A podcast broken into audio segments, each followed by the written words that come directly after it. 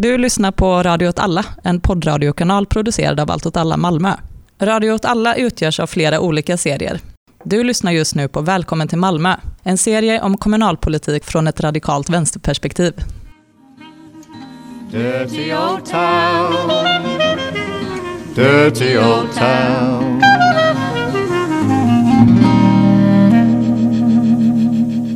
Hej och välkommen till Radio åt alla, välkommen till Malmö. Det här är avsnitt tjugofyra av vår lilla serie. Jag heter Kalle och jag sitter här med Karin och David. Hej! Hallå. Och vi kan väl börja med att ta en liten recap. Vi har inte hörts på mer än en månad. Så David, vad har hänt dig sen sist? Ja, jag har hittat en artikel, eller snarare en debattartikel. Jag var inne på Sydsvenskan för någon vecka sedan, som var skriven av två centerpartister. Det, det, det är på ett väldigt uttjatat ämne. Men jag tyckte själva debattartikeln var lite rolig. För de är då för förtätning. Och det är väl inte en sån kontroversiell ståndpunkt om man nu är centerpartist. Och så då så i den här artikeln ska jag ju försöka komma in på vad är det de faktiskt menar. Och då så... där har de ett annat exempel.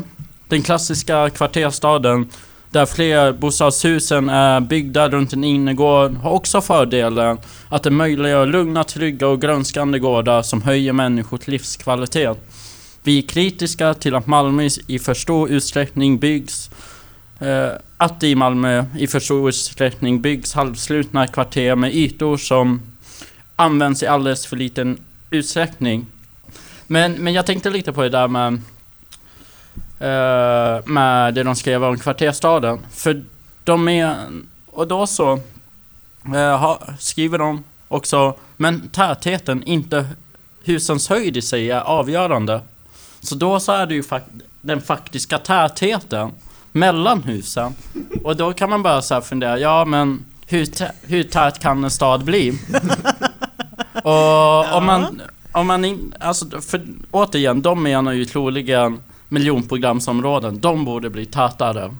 Det är ju nog det de insinuerar, men inte direkt skriver ut. För man får, man får inte peka ut de här områdena om man är en centerpartist. Nej. Men i alla fall, så då kan man ju fundera så här, ja, men om vi har två kvarter, vi har en bilväg, vi har trottoarer däremellan. Hur mycket av den här ytan kan vi faktiskt förtäta? Inte så mycket. Alltså, miljonprogrammen i Sverige är väl också extremt tät, tättbebodda.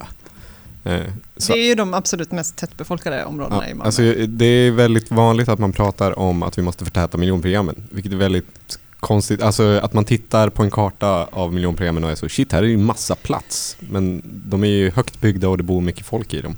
De husen liksom. Mm. Ja, och Malmö stad förtätar ju redan miljonprogrammen. Det, alltså, Rosengård ska ju förtätas. Det är ju inte det är ju inte liksom att sossarna driver egentligen någon annan politik. Nej, verkligen inte. Det känns som en halmgubbe detta. Ja, men då så kommer vi ju till den sista, den bästa biten av den här artikeln. För då har de ju faktiskt exempel på vad som är då täta stadskvarter.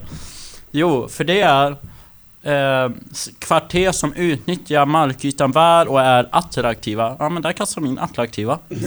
Eh, flera exempel finns i Malmös innerstad. Trots att bostäderna ofta är gamla och inte rationellt planerade vill många bo i dem.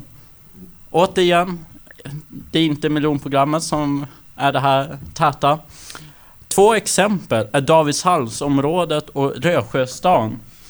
Och någonting säger mig att utan att direkt veta hur tätt det är i de här områdena så kan jag gissa på att det inte är tätheten som gör de här två områdena till så pass fungerande områden som de ändå är. Någonting säger mig att det är helt andra faktorer som har mycket med inkomst och klass att göra. Mm, ja. Och det här är en liten ja. detalj som debattartikelförfattarna har missat. Vilka, vilka är det som skrivit under den? Oj, jag kommer inte ihåg den ena. För han, du vet, vem fan bryr sig. Men den andra var Kai Kai Victorin, kingen. uh, va, va, eh, min, min grej som jag ska ta upp, som är en sån här liten sidogrej, det är att vi har fått en liten uppdatering kring hur det går i insiderbrottshärvan kring när Victoria Park köptes upp av Vonovia, alltså en tysk bostadsjätte, eh, och riskkapitalbolag som ägs av lite eh, pensionsfonder et cetera. Eh, som det verkar så är det som har hänt är att eh, Vonovia, eh, det här Blackwell eller något sånt, amerikanskt bolag eh, la ett bud på Victoria Park. Eh, någon på Victoria Park visste att Vonovia kommer komma med ett större bud. Sa till alla sina kompisar eh, att kasta in pengar nu, eh, så kommer ni få jätte, jättemycket pengar tillbaka. För då, då kommer liksom värdet på Victoria Park kommer vara hö- högre. För att det kommer finnas jättemycket nytt kapital som har kastats in. Så Vonova kommer se det och vara så, oj, oj, det här är poppis. Shit, vi måste kasta mycket pengar på det här. Så då lägger Vonovia ett så miljardbud på åtta komma fyra tror jag. Eh, och, och det går hem. Men nu sitter då alltså tio personer ungefär, tio till femton, något sånt, har delgivits misstanke om insiderbrott just eftersom att de har gjort den här grejen. Man får inte manipulera marknaden på det sättet, för om man hade fått det så hade marknaden bara gått totalt åt helvete. För då hade alla bara gjort det hela tiden och allting hade gått upp i värde hela tiden. Liksom. En av dem som har delgivits misstanke är Percy Nilsson, som vi pratade om i senaste avsnittet. Who is fuck is Alice with smoking? Nu ska jag berätta om hur jag träffade min stora kärlek Lotta. Eh, vi... Eftersom att eh, förundersökningen inte är klar, utan, eller förundersökningen verkar typ klar, men eftersom att ingen har delgivits misstanke så är den inte offentlig handlingen. Det, det är krångligt. Men eh, vi kommer ju begära ut den. Och så gör vi ett specialavsnitt bara om den förundersökningen. För det verkar ju som att det är väldigt många av Malmös absolut rikaste människor som är inblandade. Det är kul. Och alla de som var med och startade Victoria Park i stort sett verkar ju också inblandade. Kan man ju gissa. Sen kanske inte det stämmer, men det är en bra gissning. Eh, en, ett sidospår är att en annan grej som har hänt sen sist är att Greg Dingizian, som var den, han som startade Victoria Park. Jag vet inte, han är nog inte inblandad i den här härvan, men han blev däremot fälld för skattebrott nyligen. Så det, det hände mycket kring det, det lilla gänget. eh, och det är då, apropå Percy Nilsson, vad, vad har... Vad har du läst sen sist på Sydsvenskan, Karin? Alltså det, ja, precis. När vi gjorde Percy Nilsson specialavsnittet, som jag förutsätter att alla har lyssnat på. Jag har andra idéer. Vi har ett jättestort kalkbrott som ligger i Malmö med ett jättestort stup. Jag tillsammans med Gert Wingard har ritat en stor skidanläggning. Så glömde vi bort en grej som jag tyckte var intressant och rolig, som jag skulle vilja ta upp nu. Eh, och det berör också Hylje, som vi var inne på innan. Eh, jag läste nämligen om när de eh, skrev om avtalet för Malmö stads eh, stöd till Malmö Arena. För Malmö stad går in och stödjer Malmö Arena, alltså Percy Nilssons eh, arena ute i Hylje. Eh, tjugo arton så förhandlade man om eh, och sänkte stödet. Eh, och det berodde framförallt på att... Eh, Man bedömde att eh, priset på namnet Malmö Arena hade sjunkit. Alltså värdet på att, Malm- att Malmö Arena ska heta Malmö Arena. Värdet på varumärket Malmö Värdet Arena. på ma- varumärket Malmö Arena. För Malmö stad betalar liksom pengar för att arenan ska heta Malmö Arena. För att det är så bra för Malmö stads marknadsföring. Ja, för andra arenor heter så typ, eh, vad heter den... Den i Stockholm, vad är det? Falcon, alkoholfritt eller sånt. Friends. Ja, Friends Arena är ju en, men så finns det en. Varför som heter är den så Friends? Typ, Friends Arena, för att Friends-organisationen kastar in pengar. Ja, precis. Men, men så finns det någon så. Men för Malmö stad, när Percy Nilsson byggde den här arenan så var det väldigt viktigt för Malmö stad att den skulle heta just Malmö Arena. För att man, ja, men man, motiverar ju, man motiverar ju det med att det så här drar aktivitet och, och investeringar och folk till regionen liksom. Um, men det gör det, men lite mindre nu. Precis. Uh, det är ganska intressant också om man känner till att uh, det är ja, hyfsat nyligen, det var ett par år sedan nu i och för sig, uh, att man har bygg- byggt en arena i um, Köpenhamn. Och jag har förstått det som att uh, Live Nation, som är den uh, liksom främsta live-event-arrangören som, uh, som uh, arrangera grejer på de här arenorna. De har liksom, de prioriterar Royal Arena och har liksom styrt om alla sina stora events till Royal Arena. Så att eh, om man kollar nu på Malmö Arenas program för tjugo tjugo mm. så är det liksom, eh, de har inga internationella, eh, vad säger man? Akter. Akter, ja precis. Förutom typ Disney on Ice. Fett. Ja, och Royal Arena har många stora internationella Aj, akter. Det här borde man kunnat förutse, att staden Köpenhamn mm. skulle kunna ha en bättre arena än ja, Malmö. Precis. Man ska ju också komma ihåg att, att eh, anledningen till att Percy Nilsson kunde gå in med så pass mycket eget kapital i det här arenabygget var ju att han gjorde ett jäkla klipp när Malmö stad sålde marken, precis som vi pratade om i förra avsnittet. Han, han köpte mark jättebilligt. Han köpte den. mark jättebilligt av Malmö stad, sålde den, gjorde skitmycket pengar, byggde den här arenan. Så det är i princip Malmö stad som har finansierat hela skiten. Indirekt. Och nu står den där och det verkar inte gå så jäkla bra. Liksom. Jag, ty- jag tycker att du glömmer att Malmö Arena också numera konkurrerar med en annan arena. Alltså den här grusplätten i Norra Hamnen som, som, som, som Malmö stad ska sätta stängsel ja. på, till. Bara på grund av att Big Slap inte ska vara i Pilandsparken längre, för de bara sabbar gräset. Ja, just det. Jag skulle vilja nämna en sista grej och som jag också läste om i samband med det här omförhandlade avtalet med Malmö, med med Malmö Arena. Um, och det är att uh, i samma veva så um, sa man upp ett avtal uh, om att Malmö stad uh, varje år betalade en komma tre miljoner uh, för att bland annat använda en särskild V I P-loge. Vad har de gjort i den V I P-logen? De säger så här: ja, logen har ju inte använts i den omfattningen som man tänkte. Så det finns liksom ingen anledning för oss att betala en komma tre miljoner varje år för den här jävla V I P-låsen. Det och det känns så, så jävla Malmö på något sätt. Som var så. Nej, men det är klart som fan. Vi behöver ingen jävla V I P-lås. Nej, alltså, liksom. Jag tänker att det hade det sett ganska dåligt ut om Katrin satt i en V I P-lås i Malmö Arena varje helg. Ja, lite så. Men det är ändå så fint. Det är också så här... Ja, men att hela Hylje-projektet och hela Malmö Arena-projektet och den här V I P-logen, att det liksom bara är en stor typ dinosaurie ute på en åker som bara är helt död. Typ. En två tusen åtta-dinosaurie. Ja, men precis. Det, allting är liksom redan verkligen... Redan så gammalt. Ja, en svunnen tid. Men, men liksom. Apropå V I P-loger och Percy Nilsson så kan vi också... En annan grej vi glömde nämna i förra, år, förra avsnittet var ju att Percy Nilsson har ju ett eget litet V I P-rum i en av sina skybars. Där, om, jag har lyssnat på jävligt mycket Percy Nilsson, skulle jag säga. I, i en intervju med honom, eh, för övrigt gjort av eh, ett företag som producerar mobiltelefoner till pensionärer. De har sin egen podd. Eh, Percy blir frågad frågor såsom: vilken är din favoritapp? Finns det någon applikation på din telefon som du använder ofta, som är någon favoritapp? Ja, det är ju text-tv. men, men i den så nämner de då, de sitter i hans V I P-loge liksom, och, och då nämner intervju, intervjuaren så: det sitter en uppstoppad giraff här. Varför gör det det? Vi hade ord om att vi var tvungna till att skjuta en giraff, för annars fick vi inte jaga. Aha, oj då. Så att det, det var inte, ska man säga, men så där stor wow som man, man gjorde. Utan ganska det, lätt att träffa för de står rätt stilla också. Det, ja, det, nej, så det var väl kanske inte så där. Men det blev en giraff i alla fall. Det är alltså att Percy Nilsson har åkt till Afrika, skjutit en giraff, satt upp den på väggen i Malmö. Men hur sätter man upp en giraff på det väggen? Det undrade jag också. Jag, och jag kunde inte researcha det här, för det fanns ju inga bilder från Percy Nilssons egna lilla kontoret liksom. Eh...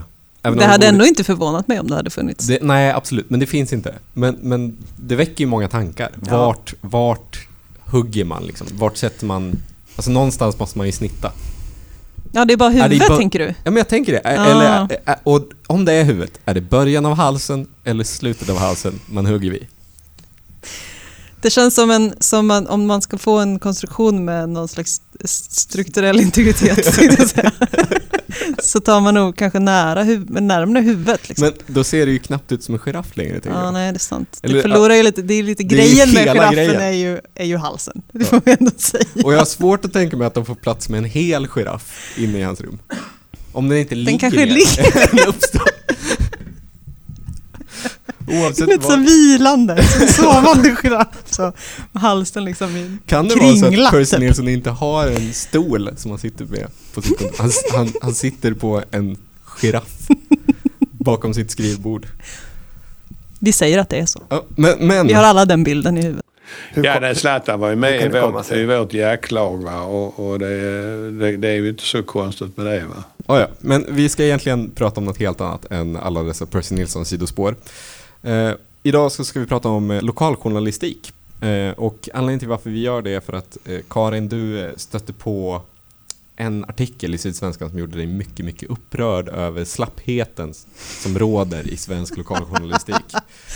Kan du, kan du beskriva det? Det här var ju min spontana reaktion som du beskriver nu. Ja. Och eh, den fick mig att inse eh, att jag är en, en naiv, naiv person. Eh, och också att jag är en liberal. Eller att jag har en, har naiv tilltro till den liberala demokratin, kan man väl säga. Du har en stor tro på det offentliga samtalet. Exakt. Eh, och, och det är väl eh, helt eh, okej. Jag det är rimligt. Kan stå för det. Men eh, sen dess så har jag funderat lite på det här. Mm. Och jag har, tror att jag kommer jag har nyanserat min take på detta lite. Okej, men, men kan du köra en liten historieskrivning? Ja, vi kommer nu gå igenom lite vad som har hänt, eller vad som hände i eh, Malmö stads budget. En Fast... gång till. Men grejen är ju att eh, eh, den tjugoåttonde oktober så skickades ett pressmeddelande ut från Malmö stads styre, sossarna och liberalerna, där man skriver om sitt budgetförslag till kommunbudget som ska presenteras på i kommunfullmäktige då. Mm. Det är alltså nästan en månad innan kommunfullmäktigemötet hålls där man ska klubba igenom den här budgeten. Och i den här budgeten så fastslår man då att de kommunala verksamheterna inte kommer tilldelas tillräckligt mycket pengar för att kompensera då för att löner och priser kommer stiga under nästkommande år, vilket betyder att man skär ner mm. i all kommunal verksamhet, mm. typ. För grundskolenämnden eh, så blir det ungefär femtiofem miljoner i nedskärningar. Ehm, och i den här pressmeddelandetexten så framgår ju såklart inte det här. Nej. Men man bifogar sitt budgetförslag som en pdf i pressmeddelandet. Fantastiskt ful. Det är det vill jag tillägga. Okej. Jävligt fult. Ja, ja, uh, och och i, i budgetförslaget så står ju det här såklart svart på vitt. Det är en budget liksom. Um, och den tjugofjärde november, alltså en månad efter att det pressmeddelandet skickades ut, i den här artikeln så skriver man att, att man har läst budgeten, och så förklarar man alla de här nedskärningarna som, som finns i budgeten, och man förklarar hur det går till och att man inte har räknat upp eh, nämndernas eh, liksom budgetramar tillräckligt för att kompensera för inflation och höjda löner och sånt. I och med den här artikeln så vevar man liksom igång en hel, en hel berättelse kring den här budgeten som bygger dels på att det var Sydsvenskan som med eh, sin, den här publiceringen då liksom avslöjar de här nedskärningarna i skolbudgeten. Och sen så går man vidare och liksom, eh, bygger upp en, en dramaturgi kring att så, spelet nu är öppet för huruvida nedskärningarna kommer att genomföras eller inte. Eh, man gör en rundringning bland partierna, där det visar sig att alla partier utom sossarna och liberalerna är emot nedskärningar i skolan. Mm. Eh, det här var ju också precis efter en, alltså en skjutningsvåg, kan man säga, där en femtonåring bland annat dog. Och då var det mycket snack om så hårdare tag eller mer satsning på skolan. Det var liksom det som var den stora diskussionen i Malmö just då. Precis. Och då kan man ju undra så här, om Sydsvenskan ringer, om vi ska illustrera det här lite så här, jag är Sydsvenskan, Kalle är ett parti. Ja, vilket parti är jag? Du är eh, Kalles parti. Okej. Ja. Så, så, ring, ring. Ja, eh, hej. Hej, hey. Det här är Sydsvenskan. Oh, fuck. Eh, är du för eller emot nedskärningar i skolan? Ja, jag skulle ändå säga att jag är emot, ja. eh, generellt. Ja. Okay. Eh, mitt parti. Mm. Det här blir en stor grej. Mm. Eh, för man hänger upp sig på ett, ett datum typ några veckor fram i tiden som är den sjuttonde december när grundskolenämnden ska eh, besluta om, om sin budget. Mm. Eh, och man låter alla... De här artiklarna som Sydsvenskan producerar består liksom av hopklipp av uttalanden från alla oppositionspolitiker. Mm. Där de får lov att vara så här...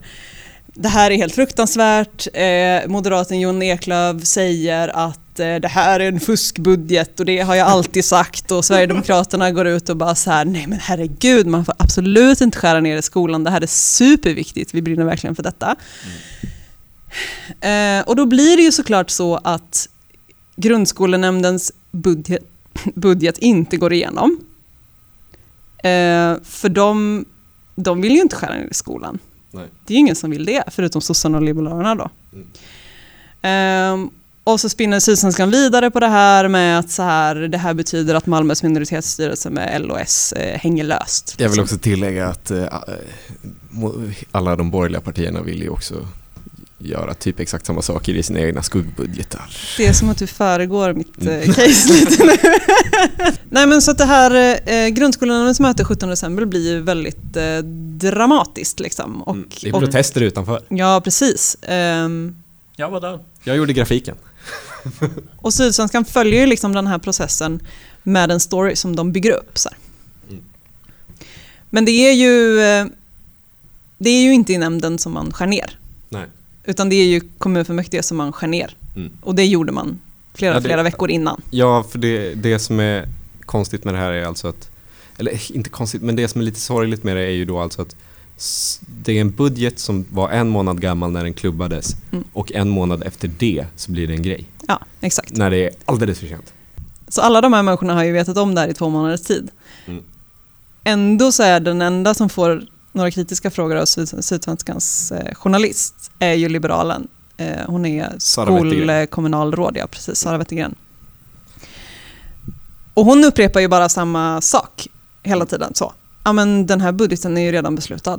Mm. Eh, och det finns inga pengar. Det finns ingen magisk gryta med överblivna slantar som vi liksom inte redan har lagt på annat. Mm. Och så sitter man där och så blir man själv Sara Wettergren. Mm. För att... För det är ju sant. Det är ju sant. Det är helt sant. Det är helt sant. Mm. Men det framgår liksom... Jag vet inte, det verkar inte riktigt som att de... Ja. Det ställdes väl framförallt upp som en åsiktsfråga huruvida det fanns pengar eller inte. Mm. Alltså så. Sen finns det pengar? Sig. Nej, det finns inga pengar, säger Sara Wettergren. Och så kommer typ S D och Moderaterna och bara, ja men vi tror att det finns pengar. Och på ett sätt... Ja, men dels, dels så tycker man ju att så här, varför gör oppositionen det så himla svårt för sig själva eh, att ta den här striden långt efter att ja, jag vet inte, långt efter att det redan är beslutat liksom. Mm. Då kan man också tänka sig så här att det antagligen är politiskt mycket lättare för eh, oppositionen, alltså som är Vänsterpartiet, Moderaterna, Kristdemokraterna och Sverigedemokraterna, att gå ihop och göra en sån här gemensam aktion i en nämnd än att göra det i kommunfullmäktige. Speciellt när deras egna skuggbudgetar in var exakt ungefär likadana. Så att, ja, det kanske inte är så där jättekonstigt, men man blir lite så, man blir lite störd av det liksom. Ehm, och och det låter ju det låter ju nu som att som att jag är väldigt kritisk mot Sydsvenskan. Mm. Vilket kanske är läge att vi är, för att vi har gjort väldigt mycket reklam för dem i ja, den här vi, podden. Alltså, den här podden borde vara sponsad. Exakt. Men då kan man ju fundera lite på så här, om Sydsvenskan inte hade gjort sin rundringning mm. bland partierna inför det här nämndmötet, där de i princip tvingar företrädare för alla oppositionspartier att säga att vi är emot nedskärningar i skolan. Mm. Vad hade då hänt? Ingenting. Nej, precis. Och, och det, är ju, det, är också, det blir ju också konstigt, för man är ju också för att det var en protest och lite haveri kring det nämndmötet. Det är man ju för. Oh ja. Sen kan jag också tycka att det finns någon... Det, man, man kan tänka att det är en positiv aspekt av det hela. Att, att det sättet som Sydsvenskan bevakar hela den här liksom, budgetprocessen eh, på ett sätt motarbetar den lite mer teknokratiska delen av kommunpolitik liksom, mm. för att de inte accepterar det här. Nej, men det finns ju inga pengar. Ja. Och ändå och, gör det till en, till en mer politiskt laddad fråga att och, så här, jo ja. men det är klart det finns pengar, för att det finns det ju. Ja. Såklart. Men, men också det här med att så eh, eh, vadå, det här är redan klubbat, det är väl skitsamma. Det kan jag också känna viss sympati för. Ja, just den, för det är ju skitsamma. Det är ju ett politiskt beslut. Liksom. De kan ju ta ett nytt politiskt ja, beslut. Vad fan liksom. Ja. Men, men det är ändå... Eh, om, vi, om vi ska prata om lokaljournalistik så tycker jag ändå att det är viktigt att poängtera att jag tycker att det är ganska sorgligt att vi inte får veta saker. Och då menar jag inte specifikt i Malmö, utan så generellt i Sverige håller ju lokaljournalistiken på att dö ut. Mm. Eh, vilket man märker väldigt tydligt eh, med tidningsnedläggningar såklart. Mm. Det är det mest självklara, men också nedskärningar i diverse tidningar. Alltså, Sydsvenskan känns som att de gör mindre gräv numera. Jag skulle säga att eh, det finns väldigt få liksom, journalistiska aktörer i Malmö som jag känner faktiskt upptäcker saker, snarare än att återrapportera saker. Mm. Det är ju, Sydsvenskan gör vissa väldigt, väldigt, väldigt bra reportage och så vidare. Aftonbladet Malmö är någon ny satsning som inte verkar ha någon stor ansats att göra gräv. Hem och hyra är jättebra, men mm. det är för att det är, den, det är en tidning som följer en helt annan logik. De behöver inte kräma efter prenumeranter, utan de Nej, går på medlemspengar från Hyresgästföreningen. Mm. Uh. Ytterligare ett exempel som du var inne på innan är ju att inte någon gång under den här bevakningen så ifrågasätter man ju oppositionspartiernas motiv. Nej. Man ställer ju inga frågor om så här, okej, okay, men vad hade ni Ja. Vad hade ni gjort då? Liksom. Moderaterna, vad hade För att ni det är ju också så, och, och det är ju också så, alla oppositionspartierna lägger ju budgetreservationer. Mm. Alltså de lägger sina egna skuggbudgetar, precis, det har vi pratat om i tidigare avsnitt. Mm. Eh, de finns också att läsa. Ja. Där kan man läsa också svart på vitt exakt hur mycket de vill skära ner i skolan. Och då blir ja. det jättekonstigt när ja. att S D får uttala sig och vara emot nedskärningar i skolan. Ja. Det är bara att öppna det här jävla P D F-dokumentet som är deras budget. De är så fula och så, och så ser man långa. Att så här, ja, men de, det är ungefär, de skär ner fyra miljoner mindre ja. än sossarna och liberalernas budget. Vilket betyder typ femtio ingenting. Miljoner i nedskärningar. Fyra miljoner är ingenting. Det är ingenting, nej precis. Så att, det, kan man ju, det är ju en brist. Där får man ändå vara kritisk jo. mot den här journalisten. Va? Det som räddade alltså, mm. och liksom tog död på hela den här debatten, det var ju att eh, partierna i riksdagen sköt ju till mm. ja, hundrafemton miljoner. Eh, alltså genom att de fick igenom någon sån här extra budget på två komma fem miljarder eller vad det nu var. Mm. Ja, och det var ju alltså det är ju liksom i det stora hela, det var ju bara en slump att det hände när Malmö hade börjat göra de här nedskärningarna. Jag menar, annars hade de ju ändå behövt skära ner förr eller senare. Ja, ja, ja visst. Så det, ja, jag vet inte. Det är ju på ett sätt ingen slump, eller det har väl varit en av de absolut stor, största, eller det har ju varit den största politiska frågan under hösten i Sverige liksom. Ja, ja, ja, ja. Alltså det är ju inte kris, så en hade folk slump, inte, men det är ju liksom, det var ju inte någonstans. Hade det inte blivit politiskt kaos i kommunerna så kanske det liksom hade, alltså det var ju ytterligare någonting som pushade regeringen och fattade beslutet liksom. Jag tror också att det handlar om att vi har ganska svaga majoriteter i Sveriges kommuner. Ja. Nu har jag helt slutat prata om lokaljournalistik. Ja. men men eh, att det är svaga majoriteter, vilket betyder att alla alla budgetar är kontroversiella på olika sätt. Mm. Det, det, det finns alltid oppositioner som vill sätta dit folk. Och då eh, från statens håll så känns det rimligt att så vi pytsar in lite pengar för att liksom tagga ner. Jag tror att lokaljournalistiken kommer att eh, göra comeback. På vilket sätt? um, nej okej, okay. Knäckfrågan här är ju huruvida det går att göra... Nu kommer jag säga någonting som är självklart. Knäckfrågan här är ju huruvida det går att göra granskande nyheter lönsamt. Mm. Eh, och det verkar väl eh, väldigt eh, svårt. Mm. Det går ju typ inte. Nej. Däremot så tänker jag att eh, hela mediebranschen, eller framförallt så här, nyhetsmedie branschen har ju såklart gått igenom en jätte, jättestor omställning och håller fortfarande på att gå igenom en jättestor omställning mm. liksom till den digitala eran. Oh. Alltså, den håller ju liksom på. Alltså verkligen. Det är ju det, det tar stapplande steg på S V T. Men jag tycker att det är väldigt det är väldigt intressant, och det är väldigt intressant just just apropå formatet liksom. Eh, public service är ju väldigt spännande i det sammanhanget. Men jag tänker också på de kommersiella medierna så här, eh, att eh, för tio femton år sedan så var man så shit, nu Nu bara läser alla gratis nyheter på internet. Vi måste anpassa oss efter det här.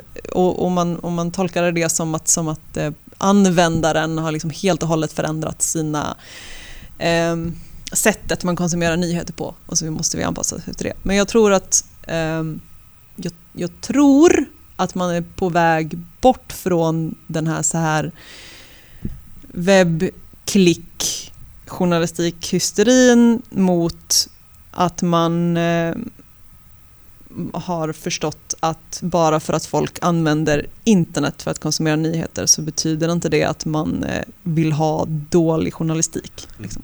Alltså att man fastnade nog lite i det tänket. Så du menar... Där man var så, ingen kommer någonsin vilja betala för mm. nyheter igen. Och därför så måste vi bara generera en massa klicks som vi kan sälja annonser på. Men alltså det ser man ju också på Joakim Lamotte till exempel, att folk betalar ju jävligt mycket för journalistik. Mm. Mm. Folk swishar ju hutlösa mängder pengar. Precis, och det går ju såklart också hand i hand mot att vi, vi liksom nu lever i ett streamingsamhälle liksom, mm. där folk är vana vid att konsumera streamingtjänster. Och det blir liksom, alltså så, jag tänker att det är ändå en, en aspekt som spelar in väldigt mycket. Och jag, jag tror att eh, eh, jag vet till exempel att Sydsvenskan eh, mäter inte klick eh, för att göra statistik på, alltså, på sina läsare. Utan man mäter så här, hur länge man läser och typ hur länge mm. man är inne på sajten och sånt. Men och, jävligt länge i vårt fall. Ja, precis.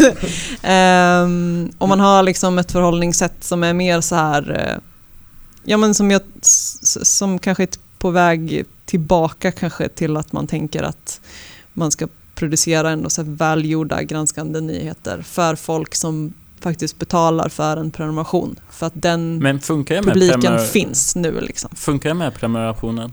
Alltså, för jag tänker om man jämför med Joakim Lamotte och de som swishar, alltså de, han har ju en åsiktsdriven journalistik. Mm. Alltså den är ju inte granskande eller grävande. Mm. Han, han liksom han skapar ju bara åsikter som hans publik vill att han ska ha eller liksom förmedla till dem. De bara bekräftar deras åsikter och så swishar de ju för att få det. Mm. Och jag tänker liksom, men funkar det för liksom eh, vanliga, alltså traditionella nyheter med prenumeranter? För det har jag inte hört om det liksom har varit en lönsam strategi eller om det liksom är fortfarande liksom så här. Jag har ingen aning. Jag kan bara spekulera. Men eh, jag tänker att problemet snarare, jag inbillar mig typ att eh, folk fortfarande vill betala en prenumeration på eh, på en liksom dagstidning. Mm. Det tror jag. Men jag tror som sagt att frågan snarare är så här, eh, för att jag menar dags, kommersiell dagstidnings press har ju aldrig överlevt bara på prenumerationer. Nej. Eh, och frågan stöd. är om det är möjligt att eh, tjäna tillräckligt mycket på annonsering mm. i den digitala alltså, samtiden. Liksom. Annonsering börjar också dippa. Vi, vi ser ju också att en tendens inom liksom vänstermedia som också är åsiktsdriven journalistik väldigt ofta, att det går inte bra för dem heller.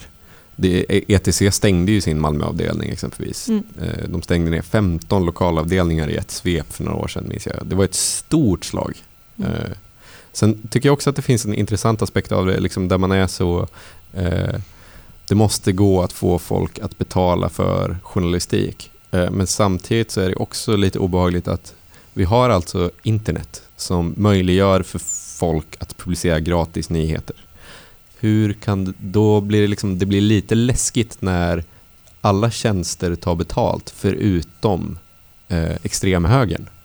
Mm. Så det enda stället där du kan få gratis information om vad som händer mm. är på S D:s ägda hemsida. Liksom. Mm. Visst. Det, och Radio åt alla. Exakt. Man blir ju en jävligt sjuk människa då om det är det enda man konsumerar. Liksom. Mm. Alla måste ha en dos av borgerlig media, annars, annars blir man liksom inte en hel person. Jag tänker att eh, det vi ska ta med oss är att eh, vi måste producera nyheter själva. Som vi gör nu. Exakt. Och att nästa år då ska vi fan läsa budgeten ordentligt i tid. Gud, ja. Då tar vi på oss att göra det. Du kan skita i det. Vi tar oss igenom den. Precis. Den Men jag skulle också vilja jag skulle vilja jag skulle vilja göra ett ett avslöjande, ett stort avslöjande, ett scoop. Oj, oj, kommer det ett scoop nu? Japp. Nu är det lokaljournalistik. Nej, men eftersom att eh, Sydsvenskan kunde liksom avslöja eh, nedskärningar i skolbudgeten typ flera veckor efter att de publicerades på My Newsdesk. Så tänker jag att nu kan vi ju avslöja alla andra nedskärningar som kommer göras under året i Malmö stads verksamheter. Vill ni veta det? Kör. För att jag har nämligen jag har, en, all, all, allt jag vet är att det är överallt, ja. Men jag vet inte, jag vill höra liksom konkret varenda en. Jag har en Excel-fil här. Du har alltså sammanställt det här i en Excel-fil? Ja, jag gjorde det för typ ganska länge sedan. Och det är som att jag bara väntat på tillfälle att få, att få presentera. Det är alltid tillfälle att göra det här.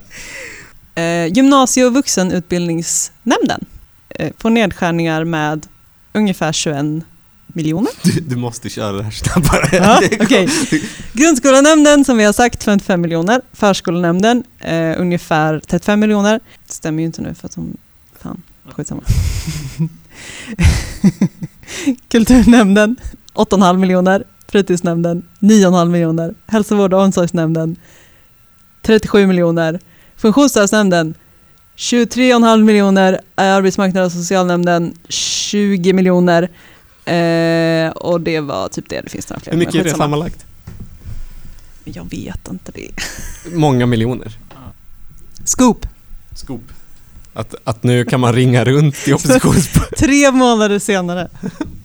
Varsågoda. Men eh, vi har inte så mycket mer att säga. Men man kan ju stötta oss genom att gå in på webbshop punkt allt åt alla punkt se eller någonting. Där kan man köpa stödmedlemskap bland annat. Eh, eller en affisch eller en t-shirt. Eh, man får gärna recensera oss på iTunes eller vart man nu lyssnar.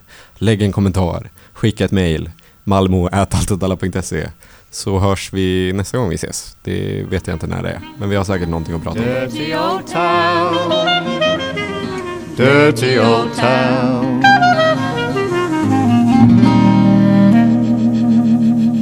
Jag hoppas att ni har njutit av att få lyssna på en, en uh, riktig entreprenör. Och jag hoppas också att ni fortsättningsvis ska ha en härlig fin sommar. Och härmed så säger jag bye bye.